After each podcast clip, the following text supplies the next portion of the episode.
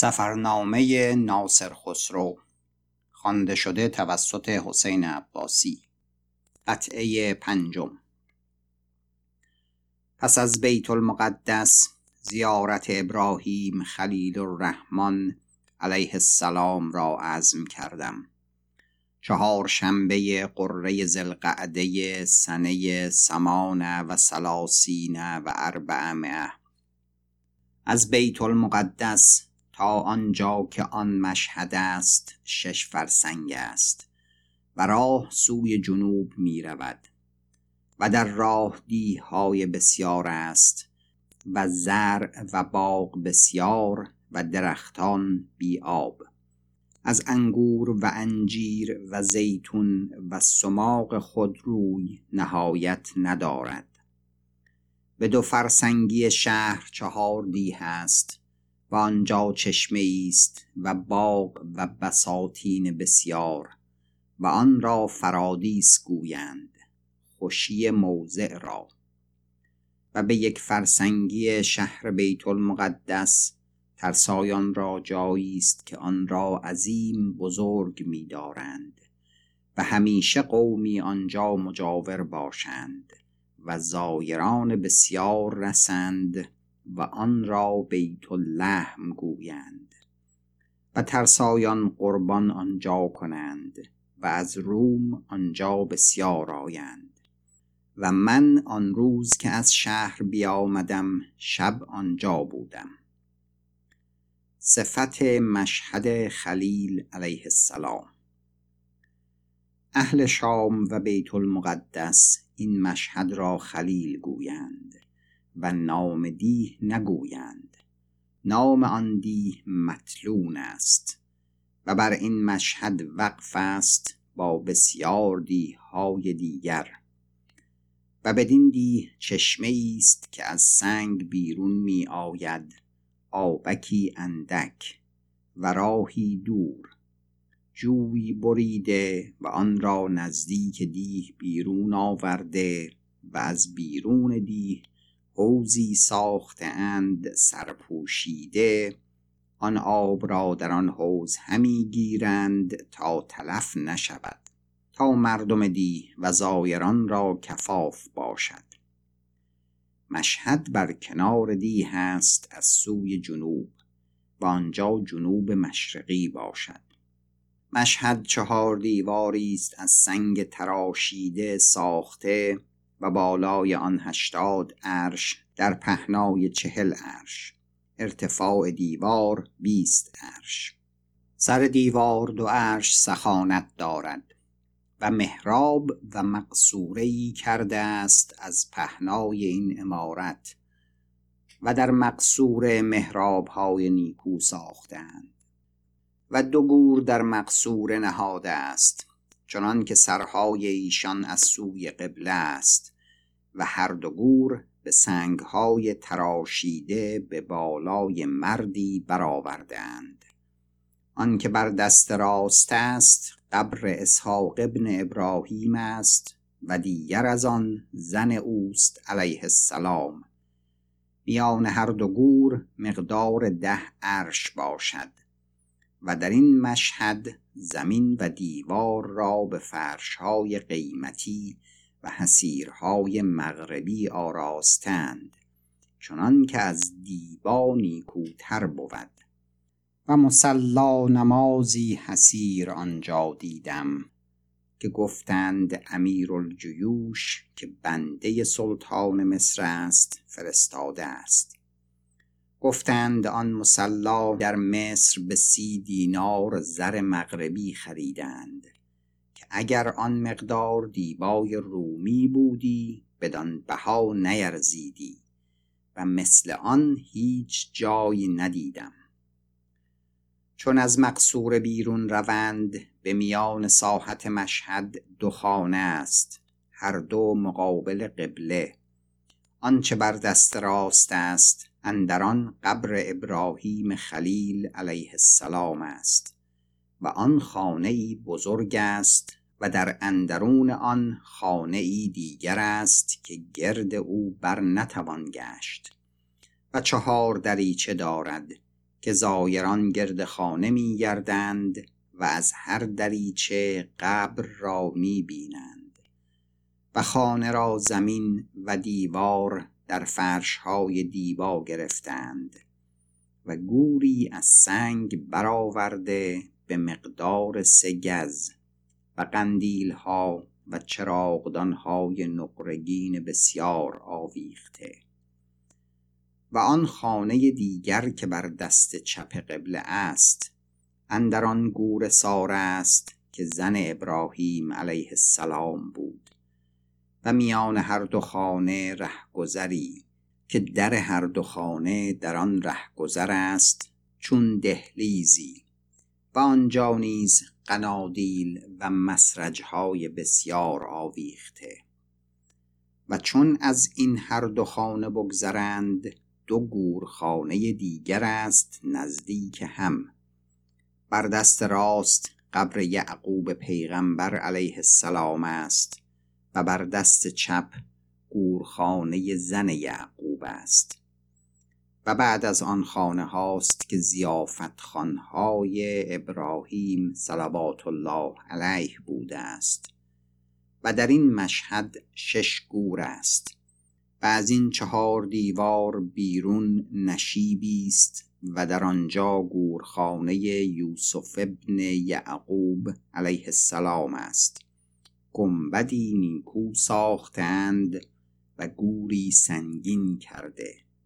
و بر آن جانب که صحراست میان گنبد یوسف علیه السلام و این مشهد مقبره عظیم کرده اند و از بسیاری جایها مرده ها بدانجا آورده اند و دفن کرده. و بر بام مقصوره ای که در مشهد است حجره ها ساخته مهمانان را که آنجا رسند. و آن را اوقاف بسیار باشد از دیها و مستقلات در بیت المقدس. و آنجا اغلب جو باشد و گندم اندک باشد و زیتون بسیار باشد. مهمانان و مسافران و زایران را نان و زیتون دهند. آنجا مدارها بسیار است که به استر و گاو همه روز آرد کنند و کنیزکان باشند که همه روز نان پزند و نانهای ایشان هر یکی یک من باشد. هر که آنجا رسد او را هر روز یک گرده نان و کاسه ای عدس به زیت پخته دهند و مویز نیز دهند. و این عادت از روزگار خلیل الرحمن علیه السلام تا این ساعت بر قاعده مانده. و روز باشد که پانصد کس آنجا برسند و همه را آن زیافت مهیا باشد. و گفتند که اول این مشهد را در نساخته بودند و هیچ کس در نتوانستی رفتن الا از ایوان از بیرون زیادت کردندی. چون مهدی به ملک مصر بنشست فرمود تا آن را در بکشادند و آلتهای بسیار بنهادند و فرش و طرح و امارت بسیار کردند. و در مشهد بر میان دیوار شمالی است چنان که از زمین به چهار گز بالاست و از هر دو جانب درجات سنگین ساختند که به یک جانب بر روند و به دیگر جانب فرو روند و دری آهنین کوچک بر آنجا نشانده است. پس من از آنجا با بیت المقدس آمدم. و از بیت المقدس پیاده با جمعی که عزم سفر حجاز داشتند برفتم. دلیل ما مردی جلد و پیاده و نیکوروی بود. او را ابوبکر همدانی می گفتند نیمه زلقعده سنه سمانه و سلاسین و اربعمه از بیت المقدس برفتیم. سه روز را به جایی رسیدیم که آن را ارعر می گفتند و آنجا نیز آب روان و اشجار بود. به منزلی دیگر رسیدیم که آن را وادل قرا می گفتند و از آنجا به منزل دیگر رسیدیم و از آنجا به ده روز به مکه رسیدیم. و آن سال قافله از هیچ طرف نیامد. و تعام یافت نمی‌شد. پس به سکت العطارین فرود آمدیم برابر باب نبی روز دوشنبه به عرفات بودیم. مردم پرخطر بودند از عرب. چون از عرفات بازگشتیم دو روز به مکه ایستادم و به راه شام بازگشتم سوی بیت المقدس. پنجم محرم سنه تسع و سلاسین و اربعمه حلالیه به قدس رسیدیم.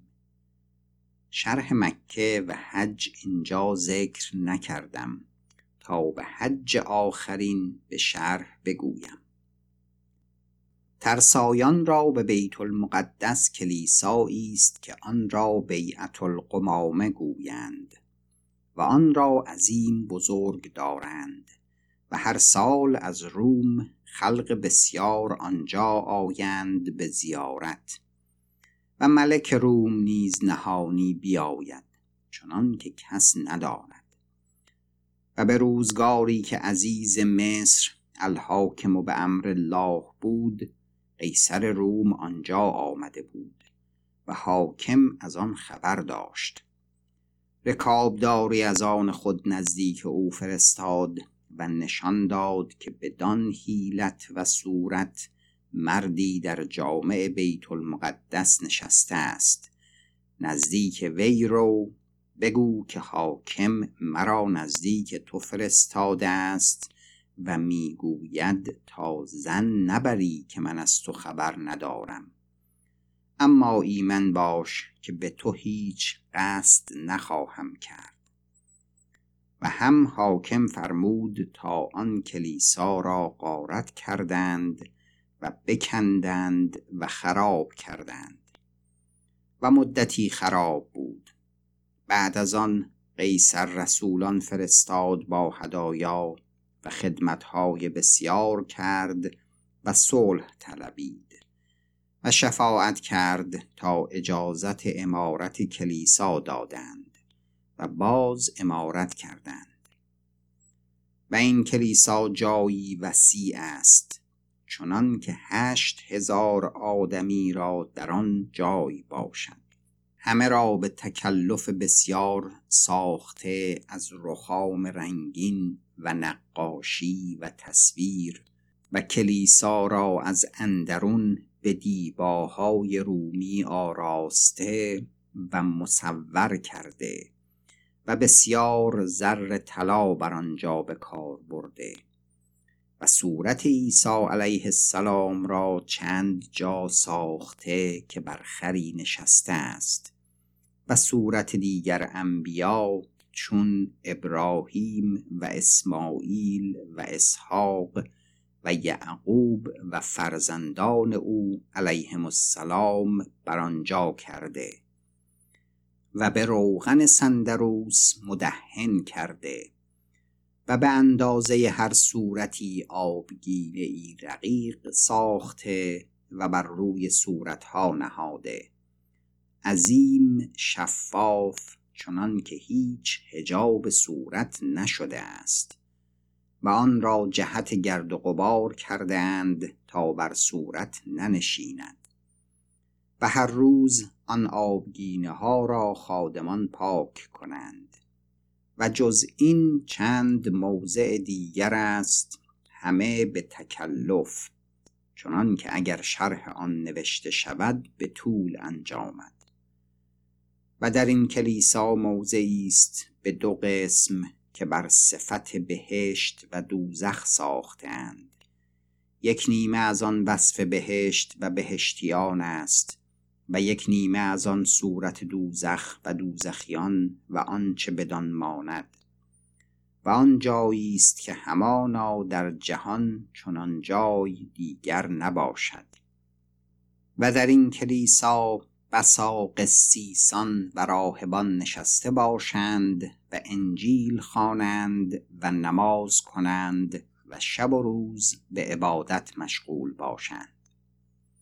پس از بیت المقدس عزم کردم که در دریا نشینم و به مصر روم و باز از آنجا به مکه روم. باد معکوس بود و متعذر بود به دریا در شدن. به راه خشک برفتم و به رمله بگذشتم. به شهری رسیدم که آن را اسقلان می گفتند بر لب دریا. شهری عظیم و بازار و جامع نیکو. و تاقی دیدم که آنجا بود کهنه.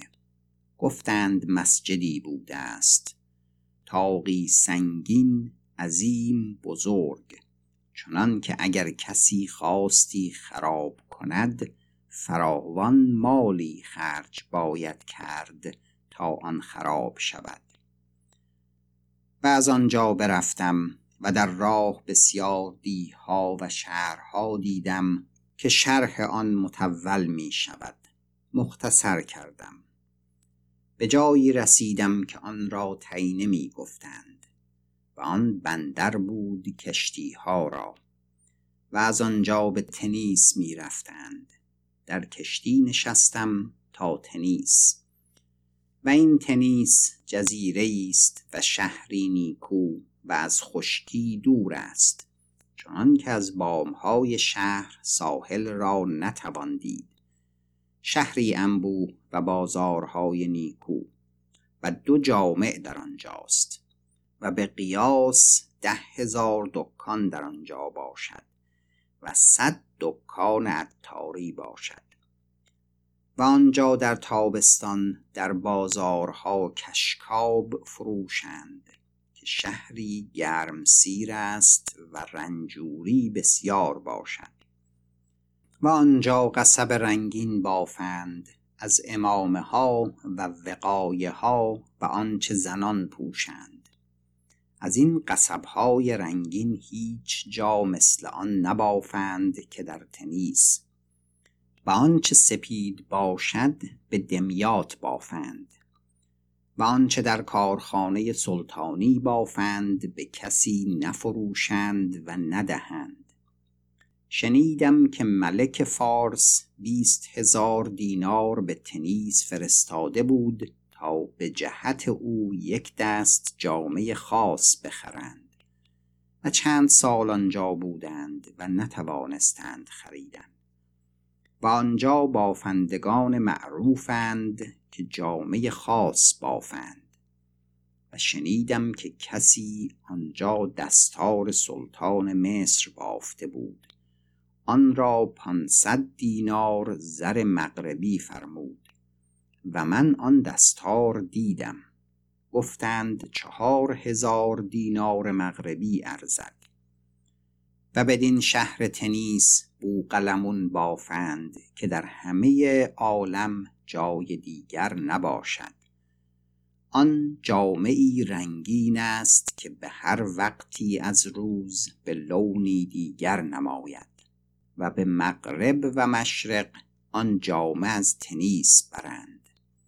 شنیدم که سلطان روم کس فرستاده بود و از سلطان مصر درخواسته که صد شهر از ملک وی بستاند و تنیس را به وی دهد. سلطان قبول نکرد و او را از آن شهر مقصود قصب و بوقلمون بود. چون آب نیل زیادت شود آب تلخ دریا را از حوالی تنیس دور کند چنان که تا ده فرسنگ حوالی شهر آب دریا خوش شود. آن وقت بدین جزیره و شهر حوزهای عظیم ساخته که به زیر زمین فرو رود و آن را استوار کرده و ایشان آن را مسانع خوانند.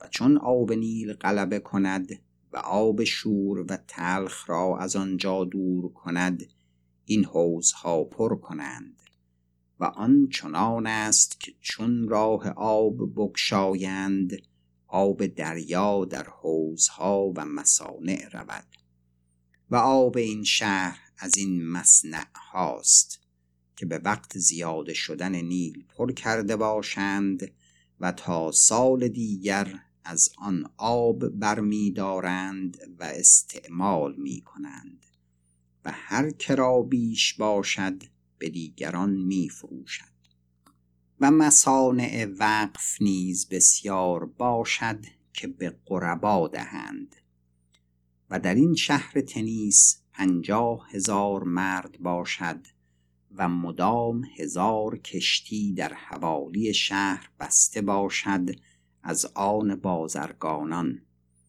و نیز از آن سلطان بسیار باشد.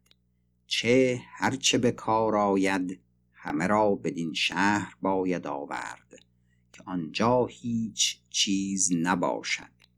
و چون جزیره است تمامت معاملات به کشتی باشد. و آنجا لشکری تمام با سلاح مقیم باشند احتیاط را تا از فرنگ و روم کس قصد آن نتواند کرد.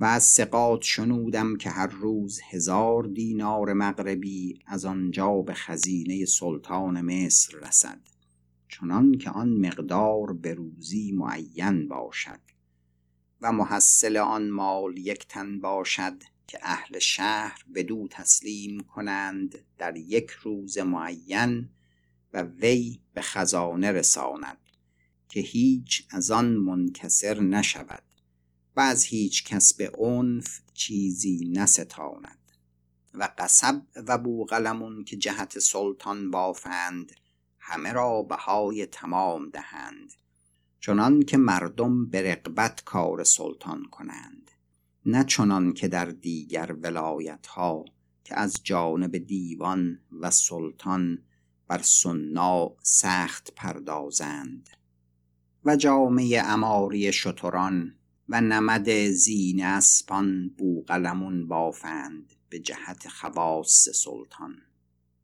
و میوه و خاربار شهر از رستاق مصر برند.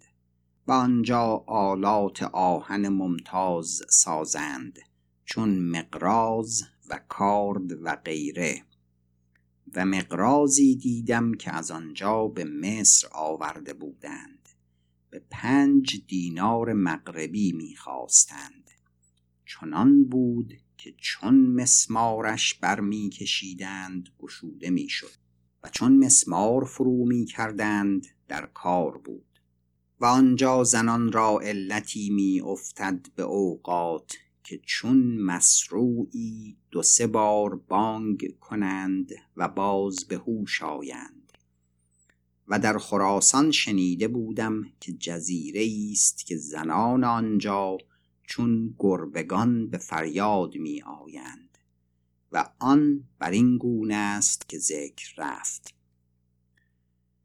و از تنیس به قسطنطنیه کشتی به بیست روز رود و ما به جانب مصر روانه شدیم و چون به کنار دریا رسیدیم به رود نیل کشتی به بالا برمی رفت و رود نیل چون به نزدیک دریا می رسد شاخها می شود و پراکنده در دریا می ریزد و آن شاخ آب را که ما در آن می رفتیم رومش می گفتند و همچنین کشتی بر روی آب می آمد تا به شهری رسیدیم که آن را صالحیه می گفتند و این روستایی پر نعمت و خاربار است و کشتی ها بسیار می سازند و هر یک را دویست خروار بار می کنند و به مصر می برند تا در دکان بقال می رود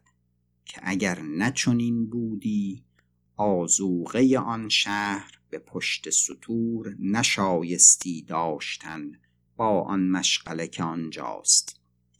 و ما بدین صالحیه از کشتی بیرون آمدیم و آن شب نزدیک شهر رفتیم.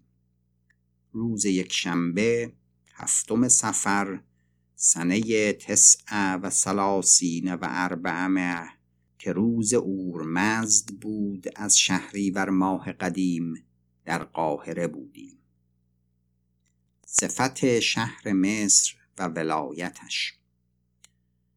آب نیل از میان جنوب و مغرب می آید و به مصر می گذرد و به دریای روم می ریزد و آب نیل چون زیادت می شود دوبار چندان می شود که جیهون به ترمز و این آب از ولایت نوبه می گذرد و به مصر می آید. و ولایت نوبه کوهستان است. و چون به صحرا رسد ولایت مصر است. و سرحدش که اول آنجا رسد اسوان می‌گویند و از مصر تا آنجا سیصد فرسنگ باشد. و بر لب آب همه شهرها و ولایت هاست و آن ولایات را سعید الاعلا گویند. و چون کشتی به شهر اسوان رسد از آنجا بر نگذرد. چه آب از دره تنگ بیرون می آید و تیز می رود و از آن بالاتر سوی جنوب ولایت نوبه است. و پادشاه آن زمین دیگر است. و مردم آنجا سیاه پوست باشند و دین ایشان ترسایی باشد. و بازرگانان آنجا روند و مهره و شانه و بسد برند و از آنجا برده آورند. و به مصر برده یا نوبی باشد یا رومی. و دیدم که از نوبه گندم و ارزن آورده بودند. هر دو سیاه بود. و گویند نتوانستند که منبع آب نیل را به حقیقت بدانند. و شنیدم که سلطان مصر کس فرستاد تا یک ساله راه بر کنار نیل رفتند و تفحص کردند. هیچ کس حقیقت آن ندانست. الا آن که گفتند که از جنوب از کوهی می آید که آن را جبل القمر گویند. و چون آفتاب به سر سرطان رود آب نیل زیادت شدن گیرد. از آنجا که به زمستانگه قرار دارد بیست عرش بالا گیرد. چنان که به تدریج روز به روز می افزاید و به شهر مصر مقیاس ها و نشان ها ساختند و عاملی باشد به هزار دینار معیشت که حافظ آن باشد که چند می افزاید و از آن روز که زیادت شدن گیرد منادیان به شهر اندر فرستد که ایزد سبحانه و تعالی امروز در نیل چندین زیادت گردانید. و هر روز گویند چندین اسبع زیادت شد و چون یک گز تمام می شود آن وقت بشارت می زنند و شادی می کنند. تا هجده عرش براید و آن هجده عرش معهود است. یعنی هر وقت که از این کمتر بود نقصان گویند و صدقات دهند و نظرها کنند و اندوه و غم خورند. و چون از این مقدار بیش شود شادی ها کنند و خرمی ها نمایند. و تا هجده گز بالا نرود خراج سلطان بر رعیت ننهند. و از نیل جویهای بسیار بریدند و به اطراف رانده و از آنجا جویهای کوچک برگرفتند. یعنی از آن انهار و بر آن دیها و ولایت هاست و دولاب ها ساختند چنان که حصر و قیاس آن دشوار باشد. و همه دیهای ولایت مصر بر سر بلندی ها و تلها باشد و به وقت زیادت نیل همه آن ولایات در زیر آب باشد. دیها از این سبب بر بلندی ها ساختند تا غرق نشود و از هر دیهی به دیهی دیگر به زورق روند و از سر ولایت تا آخرش سکری ساختند از خاک که مردم بر سر آن سکر روند یعنی در جنب نیل و هر سال ده هزار دینار مغربی از خزانه سلطان به دست عاملی معتمد بفرستد تا آن امارت تازه کنند. و مردمان ولایت همه اشغال ضروری خود ترتیب کرده باشند. آن چهار ماه که زمین ایشان در زیر آب باشد. و در سواد آنجا و روستاهاش هر کس چندان نان پزد که چهار ماه کفاف وی باشد. و خشک کند تا به زیان نشود. و قاعده آب چنان است که از روز ابتدا چهل روز می افزاید تا هجده عرش بالا گیرد و بعد از آن چهل روز دیگر برقرار بماند و هیچ زیاده و کم نشود. و بعد از آن به تدریج روی به نقصان نهد به چهل روز دیگر تا آن مقام رسد که زمستان بوده باشد. و چون آب کم آمدن گیرد مردم بر پی آن می روند و آنچه خشک می شود زراعتی که خواهند می کنند و همه زرع ایشان سیفی و شتوی بر آن کیش باشد. و هیچ آب دیگر نخواهد. و شهر مصر میان نیل و دریاست و نیل از جنوب می آید و روی به شمال می رود و در دریا می ریزد